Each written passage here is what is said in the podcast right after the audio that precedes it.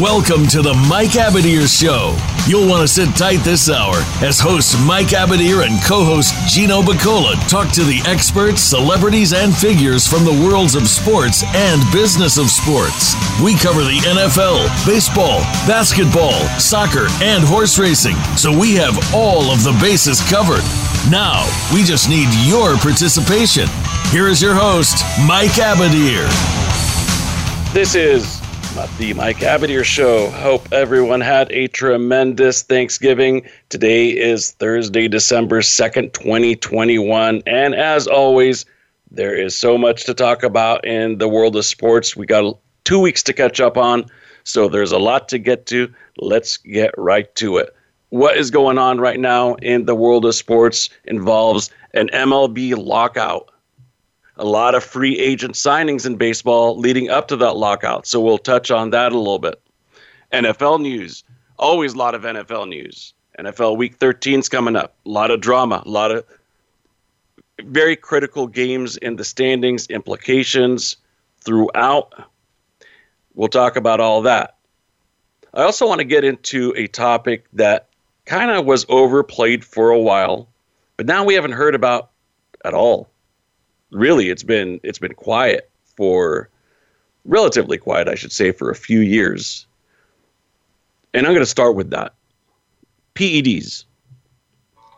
Now, for probably a good 10 year period, we looked at guys like Barry Bonds and Roger Clemens. I'll start with baseball in particular but guys that played into their latter years performed at a high level. And then when we found out about the PEDs, it was ah. No wonder dude could can bash until he's like 40, 41 and lead the league in home runs or win Cy Young awards. Just performing at an elite MVP Cy Young level until they kind of decide, all right, we want to hang it up because I want to leave on a high note at 42, having won the World Series or gotten into the playoffs or winning another award. That's kind of what we saw for a while. And then that kind of tapered off. But that tapering didn't last that long. It actually kind of came back. I'm not talking about the PED use necessarily. Maybe I am. Maybe I'm not. I don't know. That's kind of what I'm wanting to get at, which is we've got guys right now, and what kind of brought this on was Max Scherzer signing a deal at 37 years old. Three year deal, which is going to give him an annual amount of $43 million.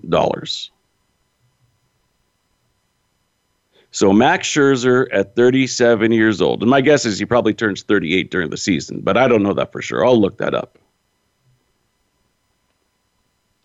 43 mil times three. So he's going to be earning 43 mil in his 41, 40, 41 year old seasons. Think about that for a minute. Tom Brady, He's approaching his mid 40s, winning Super Bowls, leading the league in critical statistics, performing at the highest level. And Scherzer, by the way, I'm not saying he wasn't worthy of it. I mean, if you look at his stat line, I mean, he was he was a, a Cy Young finalist. Low ERA, low ratio, high strikeout totals. Tom Brady, high yardage totals, high touchdown totals, low INT totals, and most importantly, the W's. The ring. How about Aaron Rodgers? Winning MVPs. 38 going on 39. Probably going to play until he's 41, 42, or who knows. So I think the question really is How? Is this a case of modern science and medicine being able to keep these guys active. When I say active, like in the league, because before, yeah, you were kind of over the hill if you got to 35, and usually you were kind of your stats, stat line, and performance kind of showed it, kind of reflected it. You know, get to 35, 36. You know, now you're kind of like that old guy that's trying to hang on to yesteryear, but is unable to. Right? Think of like Willie Mays on the Mets. You know, that type of just like, okay, his stat line is nothing like how we remember this guy. Right? And so many others. I don't mean to pick on the great Willie Mays, but he's kind of like one of the most glaring examples of probably playing a year too late. You know, probably should have hung it up a year prior. But there are countless examples, of course, in every sport, ranging from boxing to baseball, and basketball, football, etc. Right. But now we're not seeing that. We're seeing a lot of examples of guys who are playing just as good today as they did during their prime years, which used to be kind of like the 20, uh, 25 to 29 to 30, 31. That was kind of the prime range for just about all these athletes. For some, like superstar studs, maybe even 24, maybe even 23. You know, like the Griffey Juniors of the world coming up, you know, right out of high school, basically, year in the minors. But for the most part, that was kind of the wheelhouse in sports. Definitely wasn't 35 to 40. And if sure as hell wasn't 40 to 43, 44, 45. So maybe I'm barking up the wrong tree. I don't know. And I'm not accusing anybody of anything, okay? Because I don't know anything. I don't know or have any evidence or any indication of any assistance, performance enhancing assistance, any r- muscle recovery assistance that is or is not legal. I, I, I, I just I cannot say one way or another. And now maybe you as the listener say, well, heck, Mike, just by you bringing this up, it's accusatory in of its own nature. I say no, it's not. This is just a mere curiosity. How is it that guys are able to play until this age? Before, like I said, when it happened, we marveled at it, but it quickly became obvious that these guys were using the help of PEDs, steroids, human growth hormone, etc. And mainly what those things did is, you know, because the, the argument was always, well, Barry could always hit.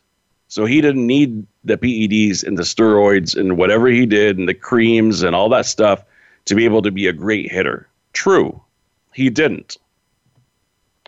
But what happened to the aging superstar before performance enhancers was typically along the lines of what happens to us naturally as the human body gets beat up over time, which is your body just can't handle it. Okay. 162 games plus playoffs times X many years, X many rebounds. You know, each body only has so many rebounds as a seven footer in your knees and your joints and your hips and your back. Right? Only so many hits that one could take as a quarterback. Blind side hits, blind side hits where you can't protect yourself. Head on hits, scrambling for first down hits, slides out of bound hits, just getting up and down. How many throws are in the elbow, in the shoulder, the rotator cuff? And so what PEDs did is they assisted majorly with the muscle recovery, with the overall health and fitness of the human body.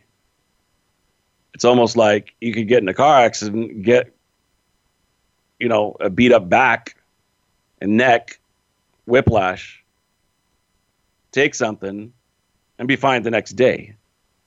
That's pretty much what was happening. And so, yeah, it didn't necessarily help the guys, you know, learn how to hit. No, it didn't. Of course not. or learn how to throw the ball or to pitch or to rebound.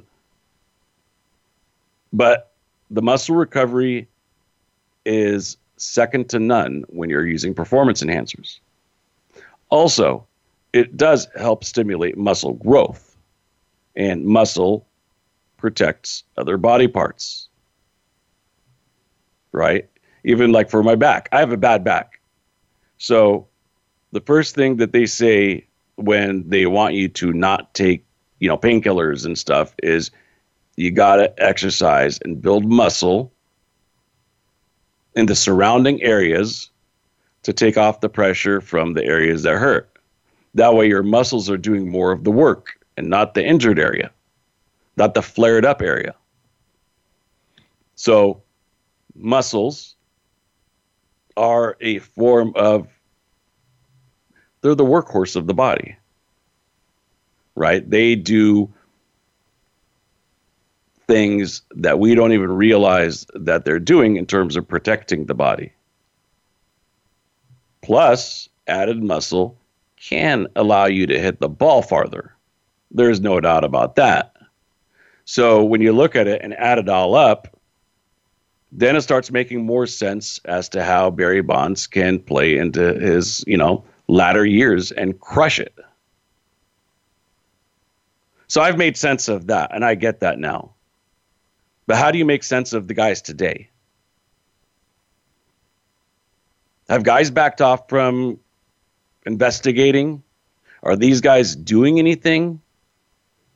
I just like to hear how they're doing it. That's all, because they're they're they're doing it at, at, a level that I'm marveling at. And if they're doing it naturally, which right now that's all I can assume is that they are doing it naturally, then they get my respect and a round of applause and my adjur- uh, I admire them, my adoration for doing what they're doing because it's remarkable. And when you're 37 and getting a $43 million contract, more power to you. I love it. As an agent, as an NFL agent, I like it. It just means more years I can make money um, working with a with a player onto his latter years, right? So before my income maybe, you know, got cut at 33 or 34. You know, now I can extend it another seven, eight, nine, ten years heck yeah, I'm for it. I'm all for it. I'm just kind of wondering how come people aren't asking this question and, and looking into it. You know, may, look, maybe there's nothing there. Maybe that's why people aren't asking. I'm just, I'm just not sure, and I'd like to find out more. So, if you have any thoughts on that, you can always call the show, tweet us, email me. You have all of the information at Mike Abadir on Twitter. You could call the show 1 472 5788. You can email me, Mike at the MikeAbadirshow.com. Okay, so I don't want to belabor the point on that. Um, seeing here on the uh, some of the waiver wire moves, the Red Sox get back Jackie Bradley Jr. I like that. I don't like that they shipped off uh, Renfroe because Hunter Renfroe had a baller season for the Red Sox. But they get back JBJ, and I think he's one of those guys that is uh, vastly underrated with his glove. He's got some abilities with the bat, but for whatever reason, he's only put it together in uh, short spurts where he's uh, really raked. Um, we saw that in the ALCS uh, during their World Series run in 2018 when they went on to uh, beat the Astros. Uh, it was JBJ. I think he had like nine RBIs in the playoffs or something like that. Totally killed it. Carried the team offensively to the uh, World Series, um, and then Mookie Betts and company took over. Um, so that's a, a quick move. Uh, mentioned Scherzer, obviously led off with that. Spent a lot of time on that, but there are uh, a good a good number of deals that are getting done. Marcus Stroman, he signed with the Chicago Cubs. So looks to me like the Cubs kind of uh, gutted out the um, the group of talent that they had that they developed to get to that 2016 World Series. Now they've cleaned house, got rid of them. So is this the start of we're back pursuing free agents and winning now or next year or or what? It doesn't entirely make sense to me, but three years, 71 million. Marcus Stroman. I mean, I guess you have to have somebody get you the innings. He's a good somebody. I like him. Uh, but is this the first step for a rebuild, or what? What is the uh, motive behind the signing? Curious about that one. The Dodgers bring back Chris Taylor. He agrees to a four-year deal for 60 million. Uh, sources told ESPN's Jeff Passan. Good for him. I thought Chris Taylor was kind of an unsung hero for the Dodgers. He kind of was one of the few guys, him and Muncy, that carried the team in 2021 here. You know, the Dodgers were kind of enigmatic this year. They obviously underperformed. Uh, just look, anything besides winning a World Series was going to be underperforming. Uh, it's kind of funny to call a team an underperformer when they won what 106, 107, whatever it was. But I think to the casual observer, they had a fantastic season. I think somebody that kind of breaks it down a little bit sees that a lot of those wins were against the Diamondbacks and the Rockies. Sorry, sorry, Dodger fans, but to me, I thought they were underwhelming, underimpressive. They had lo- uh, loads and loads and loads of talent. They had more talent than any other team in baseball by far. And heck, with that team, they should have probably won 120 games. All right, so um, I I think that number was a little bit more inflated, and um, even with injuries and stuff. Look, Dodger fans, your team should have been in the World Series and should have won the World Series. But hey, uh, and even when they had injuries, you know what did they do? They went and got Max Scherzer. So I mean, and oh, and they got maybe the best leadoff hitter, one of the better shortstops in baseball, and Trea Turner. So it's not like um, they were injured and had no other means for winning games. So. Uh, Diamondbacks, they grab the Padres closer, Mark Melancon. Two year, 14 mil, seven mil a year. I think that's a good deal for the Diamondbacks. Twins signed Dylan Bundy. The Red Sox signed the ageless Rich Hill. Let's Talk about another guy who who doesn't age. At least this guy, he's not a power pitcher, so it doesn't really, you know, uh, evoke any signs of uh, anything fishy. But the guy's 41 years old, so he's signing a deal at 41. Again, we didn't see that get done. The Dodgers knew, lose another pitcher, an important piece actually to the relief corps and uh, Corey Knebel. Uh, Baez, Javier Baez with the Detroit Tigers. That's an interesting deal. The Tigers played a lot better than people thought they would. He signs a six year, $140 million deal with an opt out clause, according to Buster Olney, with the Detroit Tigers. So I think they're looking at their division and seeing, you know what, it's kind of ripe for the taking. You know, we can't let the White Sox get away from us. We gotta gotta keep it, you know, keep them kind of within reach, kind of like the White Sox did with the Twins. And we saw how quickly the Twins fell off a cliff. So maybe Detroit's that next team, next team up. Chicago White Sox, team to beat. Detroit Twin, Detroit Tigers, snag them at the top of the standings by the end of the year because they added on a little bit more talent to this team, which had already overperformed last year. That's not a prediction. We'll save my prediction show for uh, March, close to April of uh, 2022 here. Angels bring back uh, Iglesias, their closer. Red Sox also signed James Paxton. Cubs add Yan Gomes and Clint Frazier. I know the Twins had made some, uh, excuse me, the Mariners had made some uh, trades earlier on during the period. We may have talked about that in the last show. Um, so a lot of activity going on. and We haven't even reached the winter meetings, which will obviously have a different flavor this year because the owners just locked out the players last year. So we are officially in a lockout. We are 24 hours into the lockout phase. So that is the first segment. Stay with us. We will be back with more. We're going to talk some NFL and all the other hot topics in the world of sports right here on the Mike Abadir Show. Stay with us. We will be right back.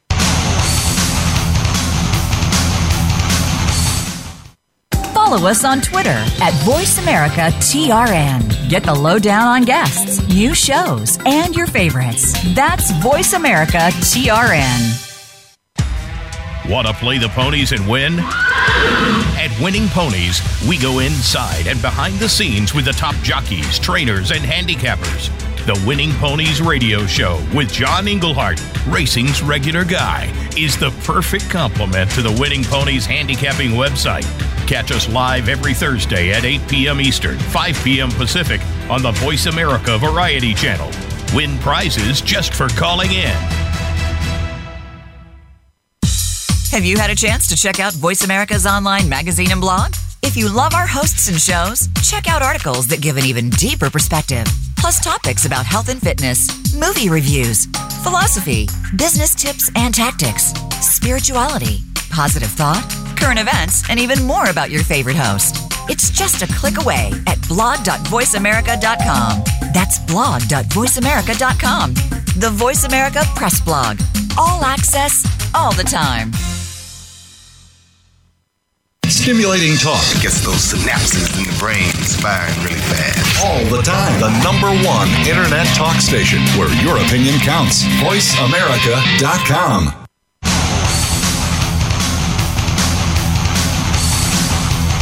This is the Mike Abadir Show. If you want to call in today, we can be reached at 1 866 472 5788. That's 1 866 472 5788. Or send an email to Mike at the MikeAbadirshow.com. Now, back to this week's program. Back for our second segment here. We just went over talking about a lot of stuff baseball related. So we will move on from that because I know that everybody here wants to listen to football talk. Football is king, the National Football League. How about these standings? What do you guys think of the standings? What do you think of where teams are at? Did you expect the Patriots to be the leaders in the AFC East? The Chiefs are back where they belong. How about the Titans? Seems like they wanted to assert themselves. They had the number one seed. They've lost two in a row. They're not eight and four. Still a great record without Henry. Tannehill hasn't looked very good. But the Colts are just six and six. People are talking about them being a possible contender and an upset special. Are they? Maybe. Yeah, I'm not very thrilled by any team led by Carson Wentz. Sorry, Carson.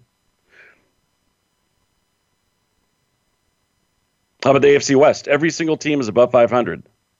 Every single team in the AFC North is 500 or above.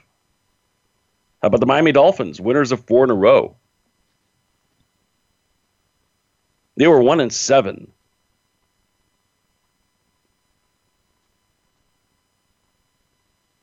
They probably should have beat Jacksonville and the Raiders at the least. Those are two games that they could have and should have had. That would have changed the whole outlook of things. They'd be seven and five right now. They'd be competing for a division title. It's crazy when you think of the fine line between having a good season, a bad season, or a great season. Literally, it comes down to maybe a missed extra point, a miss, a failed two point conversion, an errant throw on fourth and one. I mean, it's really crazy when you think about it. You know, you, you don't execute on two or three of those and you lose those games, all of a sudden you're five and seven instead of seven and five. You're four and eight instead of eight and four. I mean, it really, really it comes down to execution on three or four plays a game. That literally is what it comes down to. A lot of people look at basketball and they're like, you know, it came down to a free throw or came down to whatever. And I'm always fascinated by that. You know, you had one team who had X many rebounds and another team who had one more rebound or one more assist, and that's how they won 108 to 107. Right, and you compile enough of those during the course of the year, and you're uh, under 500 team you're on the right side of those, and now you're above 500 and positioning yourself for the playoffs. You do enough of those, even more of those, and now you are a division leader. And that's what separates, like I said, the bad from the good and the great. It's a real fine line. Miami Dolphins are a great example of that. I wonder if they're too late or not but I will say this I do think that they're going to reach 500. They've got the Giants at home and the Jets at home. Then they've got the struggling Saints and the struggling Titans. So they literally they should win two in a row, two more in a row, the Giants and the Jets, which would get them to 500. So they would be seven and seven with three games remaining if that were to happen, and it should happen. I don't think I'm making a crazy prediction. Although in the NFL, any given Sunday, you know how that goes. But right now they're five and seven. They were one and seven, like I said. They're one and seven and could be staring at seven and seven in two and a half weeks.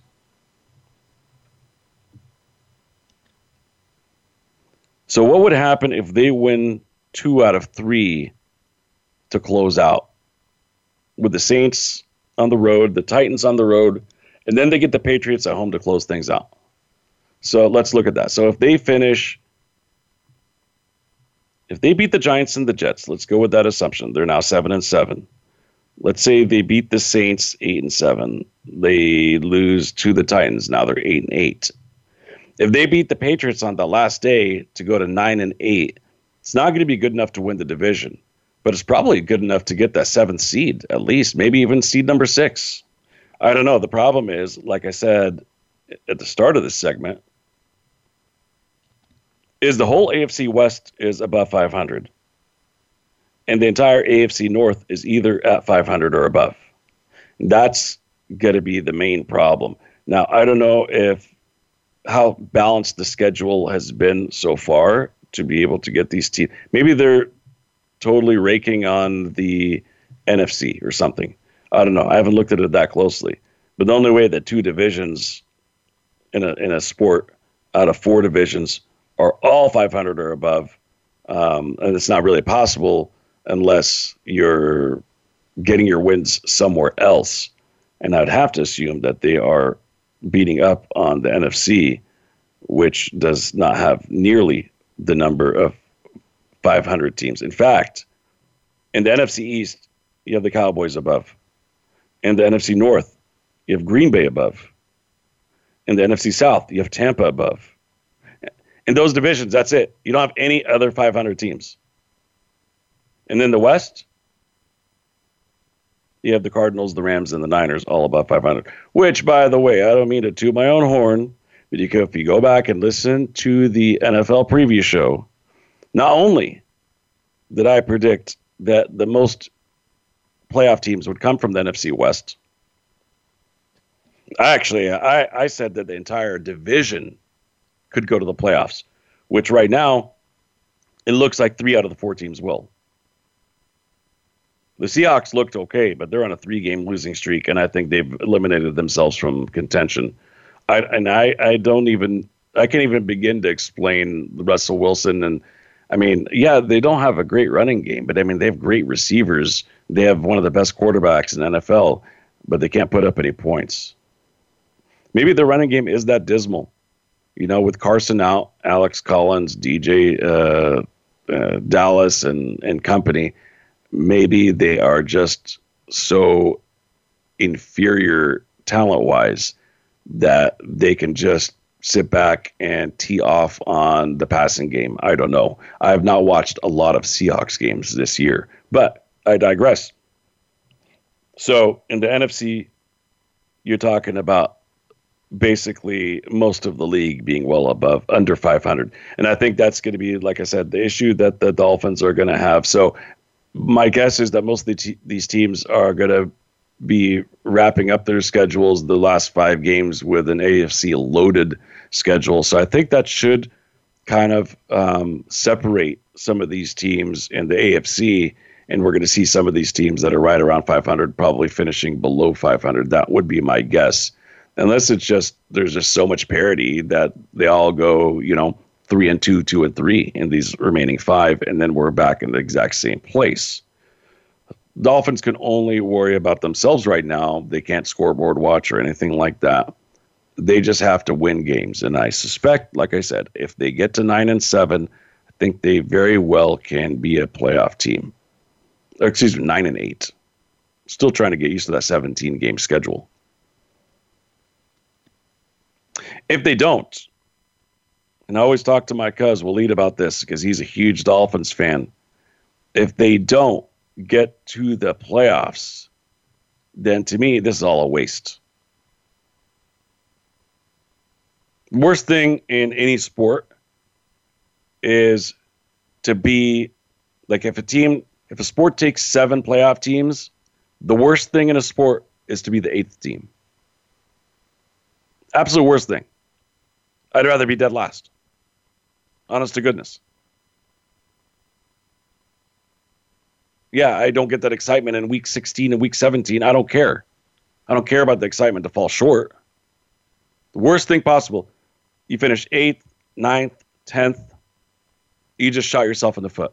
You didn't get into the playoffs, and you're not going to have one of the top draft picks. Doesn't get worse than that. So, and I'm not saying a team should tank ever. And I don't think that players ever do, by the way. I think management and coaching, not even coaching stuff, it's management. I think when they pull the strings and they try to do anything that they can to lose games by manipulating roster spots or a phone call downstairs as to who to play, who to pitch, who to sit, whatever. I think that does happen all the time. But players don't tank. There's no reason why any player would risk losing his job just to make somebody upstairs happy. These guys want to put up numbers. They want to perform. They want to produce. Um, so uh, that that does not happen in the National Football League or Major League Baseball. There's no basketball players that's intentionally missing free throws or layups or dunks or rebounds or assists or whatever. Everybody wants to win. Okay, everybody wants to win, and so the Dolphins are looking at a possibility of being that team that finishes eighth or ninth. I'd rather than lose the rest of their games. So, why am I talking about the Dolphins? Like I said, because there are three teams in the AFC with winning streaks of four or more games. So, in theory, they're the hottest amongst the hottest teams in football. The Patriots, they've won six in a row.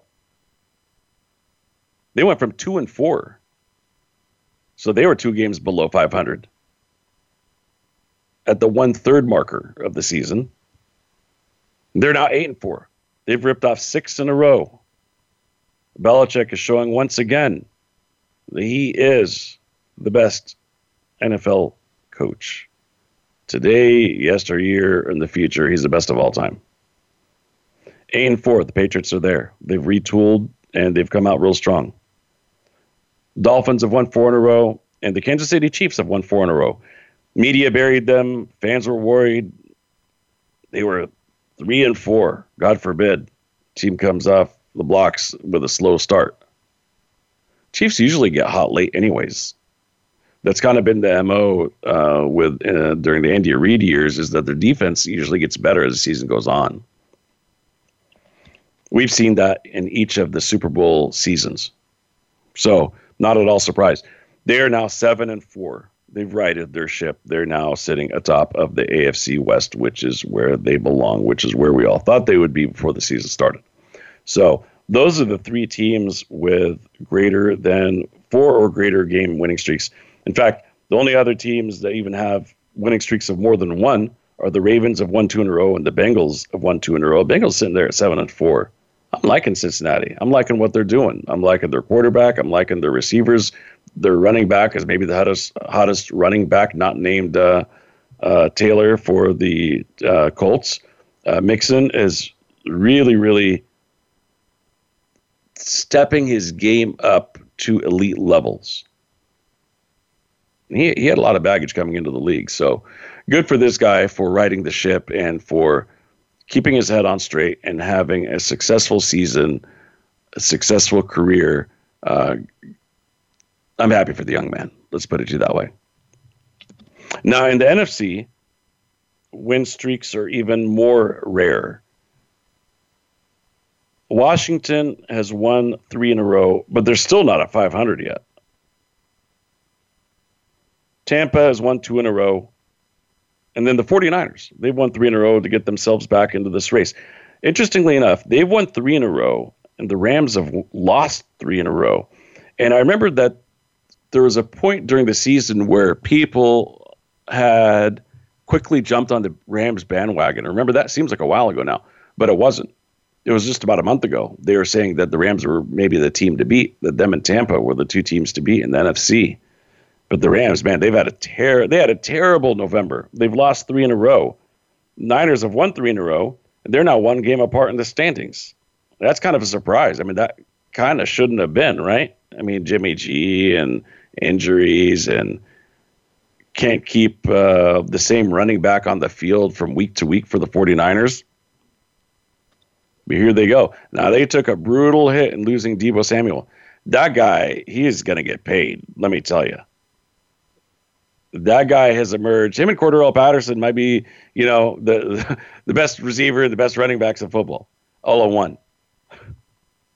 I'm obviously being facetious here, but they've uh, they've both brought an element of a dynamic element, a, a diverse element, a Swiss Army knife element to their games.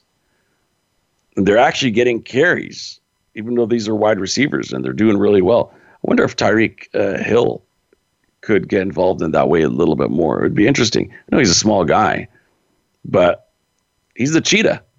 Maybe give him some carries, see if he could do what Deebo's doing or, you know, what Cordarrelle's doing. I bet you some teams are going to kind of emulate that with uh, some of their players that have good field vision that can run side to side. Um, they're, they're not going to be great at you know, breaking off tacklers and, and doing things that maybe a shorter, stockier running back could. But the way you design the play is what it's all about now in the National Football League. It's all about play design, open space. Spacing is very important. Putting yourself, your team in a position to where if they execute and they outcoach another team, you're going to put your players in prime position to succeed. And that's what some of these teams are doing. The Niners have been really, really good at that. They've been super resourceful.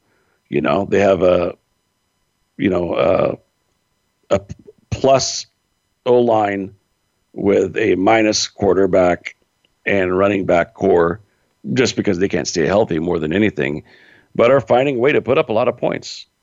They're scoring. They're scoring in bunches it's uh, it's pretty impressive. They're they're you know they're amongst uh, you know in the in the upper tier in terms of points scored this year. So got to give a lot of props to Shanahan and that offense so far because they're doing things that they they weren't expected to do better than the Rams, and they're doing things better than the Rams right now. So the story there is the Cardinals though they're nine and two, and they've been missing a couple of their best players in DeAndre Hopkins and Kyler Murray, kind of for a while now. They've been missing their top running back, Chase Edmonds, kind of for a while now. And they still have the best record in football. To me, when you have guys that come in and step in and fill the void and are able to find a way somehow, some way, even though it's not as pretty, even though it's not as explosive, even though it's not as dynamic, but they're able to get the W's and hold down the fort, that's a sign of a good team. So the Cardinals, it's no fluke. They are a good team. They have a good offense. They have a good defense. They have a very underrated defense. So underrated, they've actually given up the least points in the a- and the NFC. No defense has yielded less points in the NFC than the Arizona Cardinals, even though we look at them as an offensive team, which they are. I think they have the third or fourth most points scored in the NFC. Good formula, right? To be one of the top teams points for and points against. That makes you a Super Bowl contender right right out of the gate. That's I think where they are. So let's take our final timeout. We'll come back to wrap up the final segment with some picks and some additional thoughts. Stay with us. We will be right back after this.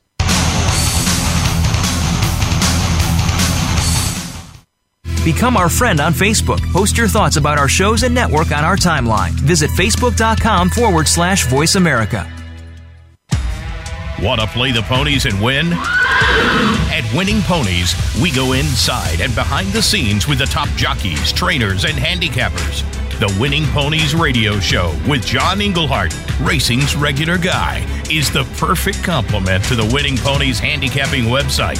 Catch us live every Thursday at 8 p.m. Eastern, 5 p.m. Pacific on the Voice America Variety Channel. Win prizes just for calling in.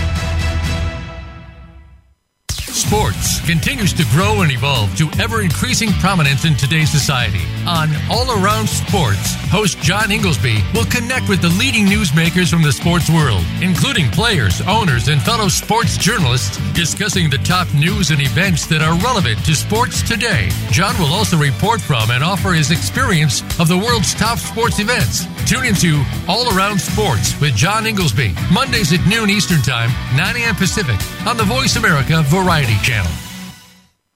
Find out what's happening on the Voice America Talk Radio Network by keeping up with us on Twitter. You can find us at Voice America TRN. Streaming live, the leader in Internet talk radio, voiceamerica.com.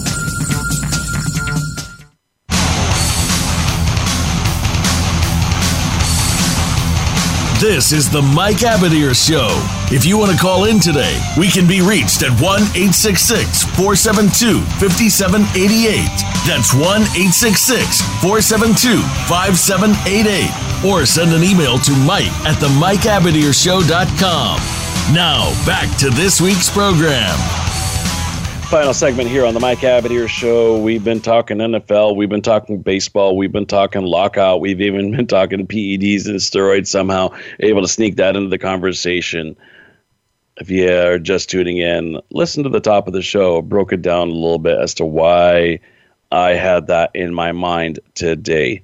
So, we are a few minutes away from the start of week 13 in the National Football League with an intriguing matchup between the Cowboys and the Saints. Must win for the Saints. They got to win this game to keep their playoffs hopes alive. They were off to a really nice start. They were four and two this year, and they were humming with Jameis Winston. But my man got hurt, unfortunately. Their defense is still good and stout, but can't win a lot of games when you lose your top quarterback and the best running back in football, in Alvin Kamara. Best scorer, I should say, in football in Alvin Kamara.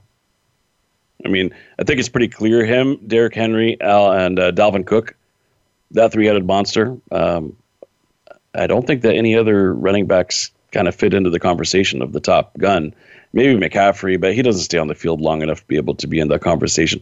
Although Alvin Kamara is quickly kind of joining that club, unfortunately. Unfortunately, Dalvin Cook is hurt.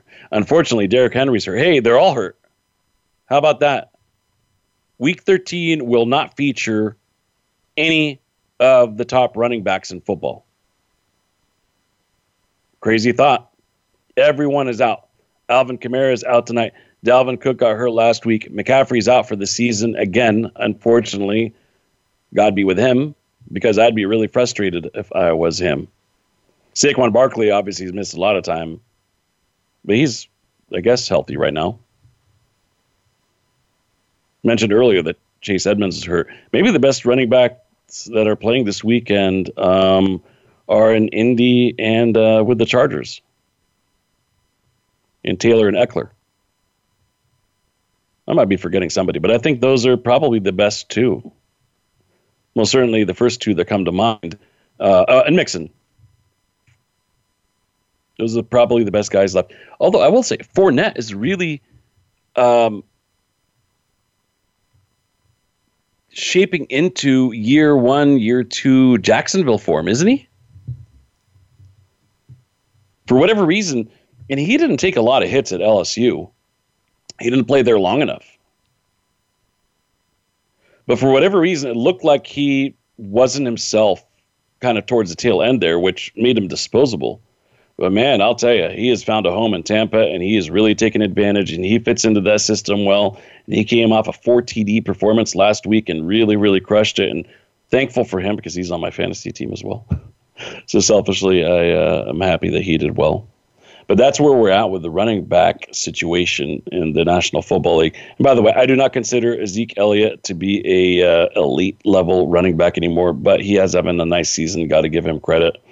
He should get to a thousand yards this year, which has always been kind of the barometer of uh, a separator between the the good, uh, the average, the good, and the great backs.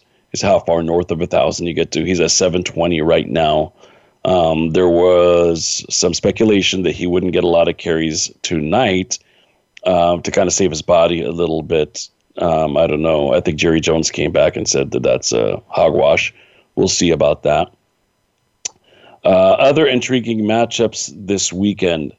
Maybe the best game on Sunday very well could be the Chargers and the Bengals. Six and five, seven and four, both in the thick of the race both teams that are young and emerging. I'm really excited for that matchup. In fact, I would say that one, and yeah, that's actually to me, outside of the Monday night game, that's really the only good matchup this weekend. Week 13 is maybe the worst,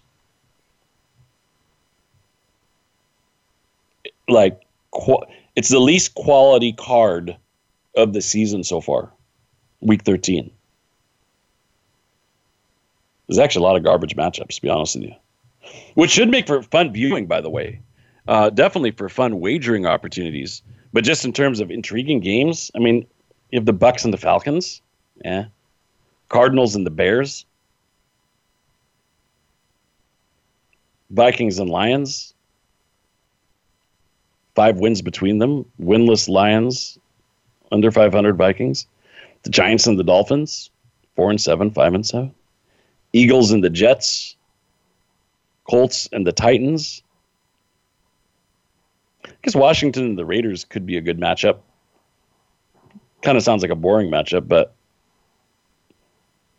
it's the closest to uh, 500 teams, at least that of all the games I've rattled off. Five and six against six and five. So they average out to 500 matchup. Jaguars and Rams, eh. Ravens Steelers could be a good matchup. I guess that would be the other one. And then Niners and Seahawks, and then the Broncos and the Chiefs. I guess that would be number three. So in terms of th- those are the only matchups of 500 teams. Literally, that's it. Chargers, Bengals being the premier one uh, Washington, uh, Raiders, Ravens, Steelers, Broncos, Chiefs. And then we get to Monday night. And Monday night game should be a pretty good game. Patriots and the Bills. Bills are slipping. Bills are kind of in that same club that the Rams are in, which is looked really good earlier, haven't looked good lately. What's going on with them? To me, I, it's obvious. I could tell you what's wrong with them. Bills have zero running game. They've gotten away with Allen being their top ground game player for a while now uh, but that always catches up to you. you. You can't survive for long in the National Football League doing that. It's kind of the same thing with the Ravens. Like at some point, you have to have legitimate ground threats. Otherwise, forget spying. You're just going to key in on that running quarterback. Like, you got to be able to throw the ball. You got to be able to run the ball unless you have a big bruising running back who can control the clock. But as a quarterback, yeah, I can't do it. Can't do it. Can't do it and win. Uh, but that's kind of what's happened with uh, Josh Allen. Now, granted, he could throw the ball for sure. He's got 3,000 plus yards, 25 touchdowns, having a great season. Uh, probably going to be a Pro Bowler, maybe even get some MVP votes. But Devin Singletary, Zach Moss. Now, how badly has Zach Moss fallen this is how badly he's fallen. He wasn't even on the active roster last weekend. He was an inactive, healthy scratch. That's how little of a factor he's been.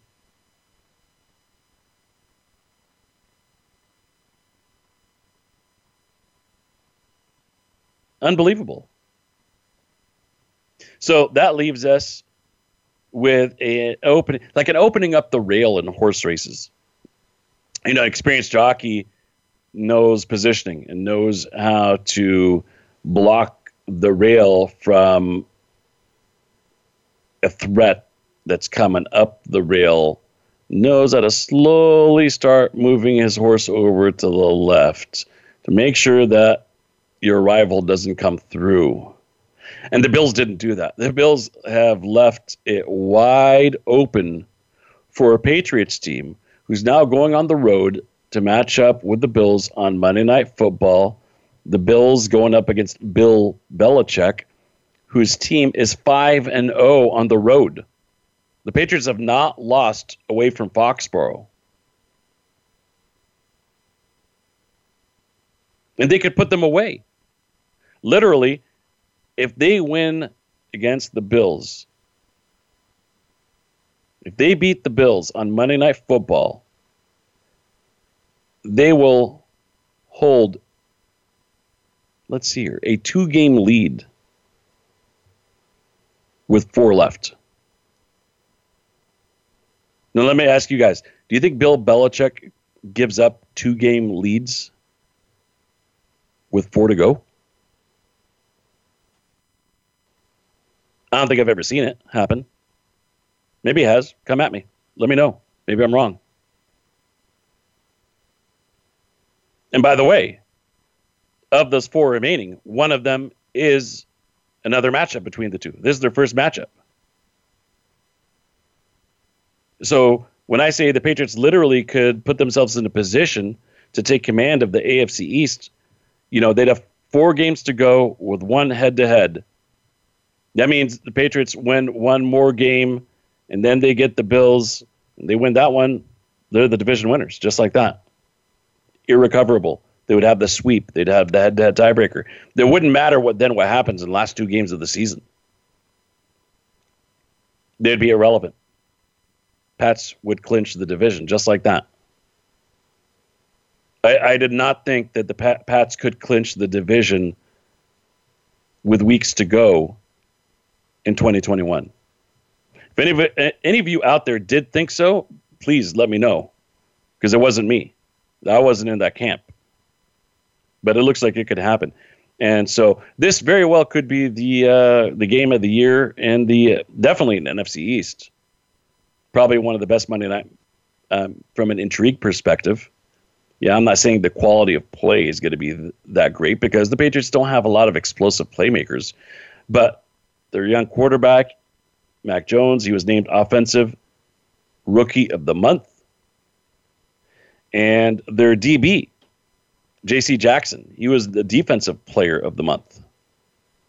Defensive player, not rookie, player of the month. So this team has some playmakers. They just don't have a lot of names on their team so far. And, and you know how those emerge with big plays, big catches in the playoffs, rattling off a big run, ripping off a 55 yard touchdown run maybe a last second touchdown pass. Then all of a sudden become a quote unquote name player. But right now they don't have that um, on either side of the ball for the most part. I bet you the casual fan, not very many can name a lot of Patriots players, but they're showing why they uh, are are belonging uh, by getting some of these awards by having players that are team players. They're winning games. They're stringing now win after win after win to put themselves in a good situation. So let's get back to Sunday. We're, we're talking about Monday. Let's talk about Sunday. Let's talk about some plays that I like for this week. And I'm going to start with the Bears. The Bears are having an ugly season. I didn't think they were going to have a good season. Cardinals are having a great season. Spent some time talking about them, but I like the Bears this week, getting seven and a half at home. I think it's a lot of points. I think the Cardinals are going to be looking ahead because they've got some division matchups to close out the year. So I think they're going to maybe be sleeping on the Bears a little bit. And it, keep in mind, if they get a lead with Kyler Murray, I bet you they'll pull him early. So the Bears' backdoor cover, cover is wide open for the taking.